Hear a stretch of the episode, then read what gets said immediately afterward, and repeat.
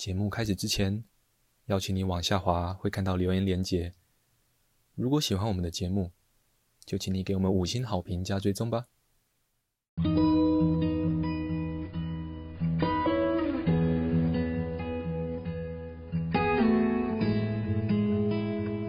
我们是华人正念检查中心，欢迎收听正念好给力。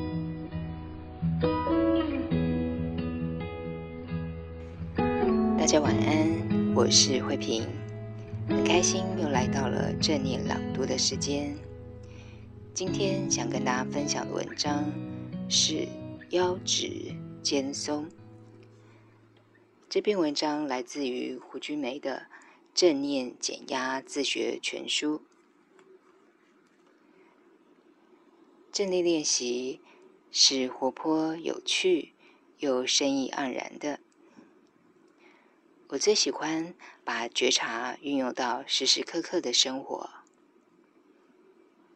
毕竟，我们不可能一天到晚都在静坐，却有可能一天到晚都有觉察。带着觉察过活，日子轻松很多，少了胡思乱想，能量比较能够聚焦在真正重要的人、事、物上，面对许多对自己不利，但心里却觉得喜欢的行为，更能清晰地觉察它所带来的副作用，然后比较容易做出明智的选择。很奇怪吗？对自己不利。但心里却喜欢的行为，是的，日常生活很多这样的例子，例如吃油炸或垃圾食物，长时间低头或躺在床上用手机，一直想着重复同样的烦忧，弯腰驼背等。姿势对身心健康影响很大，许多脊椎的疾病都跟姿势不良有关。多数人的惯性是，几乎等到身体已经很不舒服了，才会稍微关照一下。有些人幸运能及时发现，有些人发现时，已经事态严重，而悔不当初。当我们学习正念后，透过持续练习，我们对身体的觉察能力会跟着提升，也才能及时发现。腰直肩松，后腰脊椎。温柔伸直，而不过于前挺；肩膀松沉，不紧绷。关键部位有两个：一是腰，一是肩。这两个部位照顾好，整个身躯的舒适度会提升很多。当我们把觉察带入身体后，清楚领受到身体的真实状况，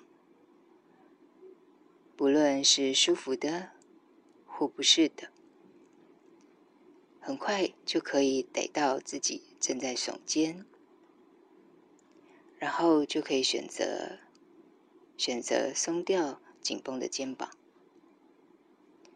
或者选择带着觉察的转转肩颈、伸展手臂的。在觉察中比较容易发现不同的选择。带入觉察，身体真的会告诉我们该怎么做比较好。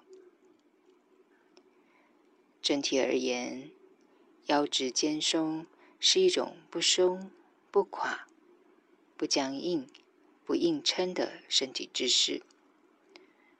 坐着、站着都适用。腰直肩松也是静坐时可以采用的姿势。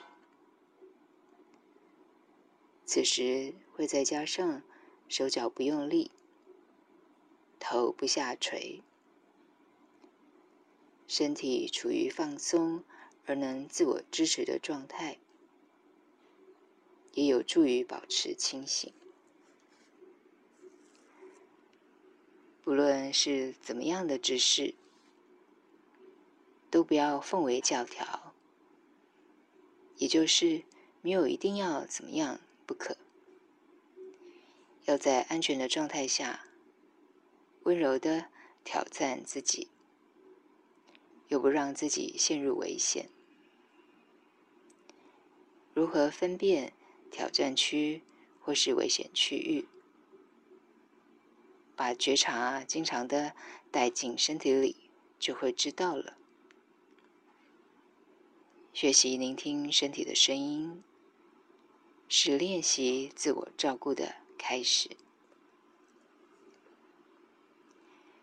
今天的分享就到这里，祝福大家有个美好的夜晚，晚安喽。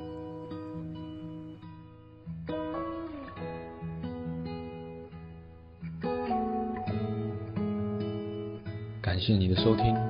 如果喜欢我们的节目，欢迎你留言加上分享，你的回馈是我们推广正念的力量来源。敬请期待下一次的精彩内容哦。